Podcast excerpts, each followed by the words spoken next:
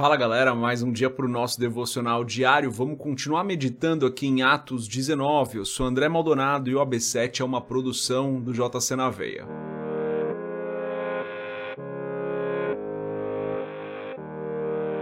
Atos capítulo 19, dos versos 18 a 20, a gente lê o seguinte.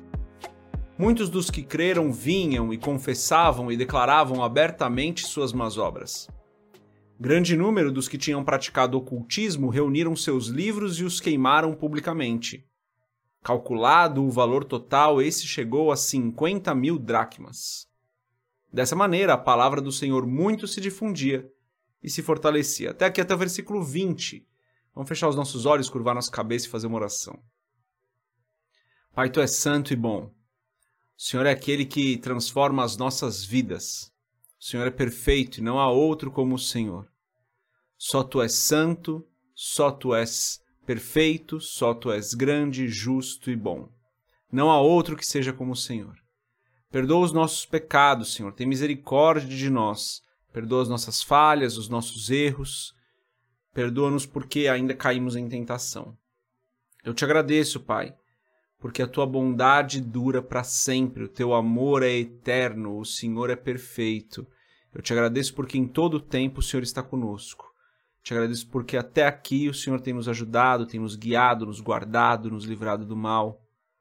O Senhor tem nos abençoado, nos dado provisão.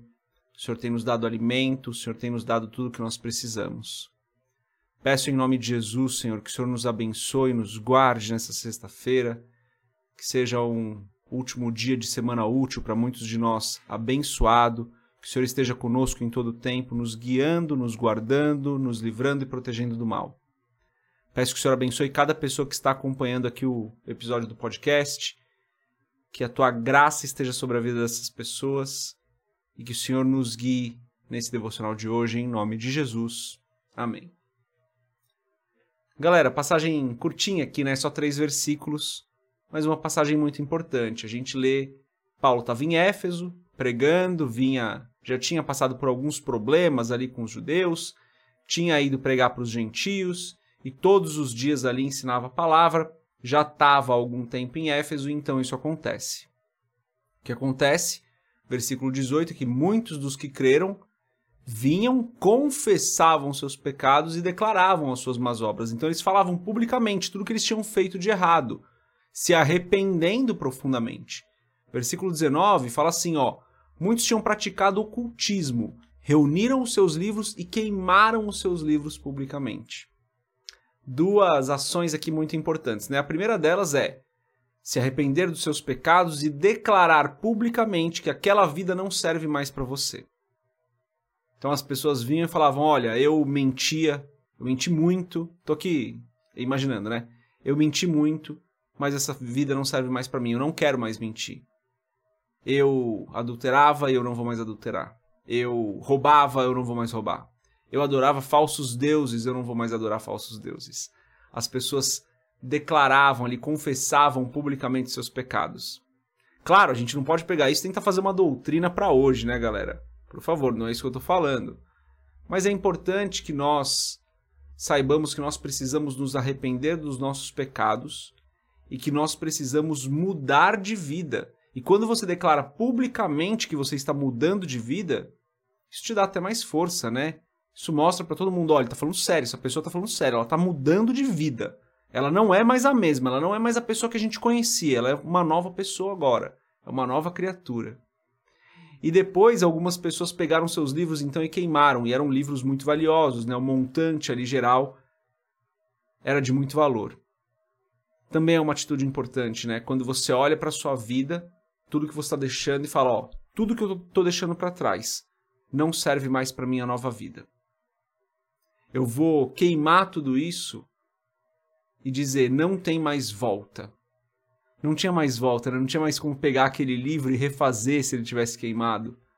Não tem mais volta. A gente precisa se arrepender dos nossos pecados e abandonar a prática do pecado de maneira que não tenha mais volta.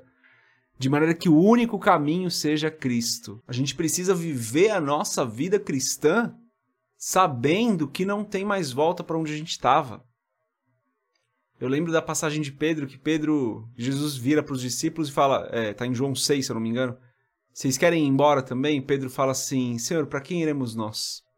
Só tu tens as palavras de vida eterna. Pedro estava falando assim, eu não tenho para onde ir. Para onde que eu vou se não for caminhar com o Senhor? Esse povo de Éfeso estava na mesma ideia, né? Ó, oh, tudo isso aqui que a gente tinha não serve mais pra gente não, pode queimar tudo. Tudo que é do nosso passado fica para trás, pode queimar. Isso é muito importante a gente meditar, galera. Será que a gente está deixando tudo da nossa antiga vida para trás? Tenho conversado com muita gente, aconselhado muita gente que tenta viver com Cristo, mas mantendo algumas coisas da antiga vida, alguns pecados, alguns erros, alguns vícios. A gente precisa deixar tudo isso para trás. O pecado, já, o poder do pecado já foi vencido. A gente não precisa mais ser escravo do pecado. A gente não precisa mais arrastar as coisas da antiga vida para nossa nova vida com Cristo. É uma nova vida. Tudo o que é velho passou e tudo se fez novo, porque nós morremos com Cristo, nós renascemos com Cristo e de novo, agora nós temos uma nova vida. Então, a mensagem de hoje é essa: que a gente possa deixar tudo da nossa antiga vida para trás e saber que na nova vida com Cristo a gente não precisa mais daquilo que a gente carregava, dos pecados que a gente carregava, dos vícios que a gente tinha. Não, a gente pode viver uma nova vida com Cristo. Deus abençoe a sua vida, a gente se vê amanhã se Deus quiser. Paz.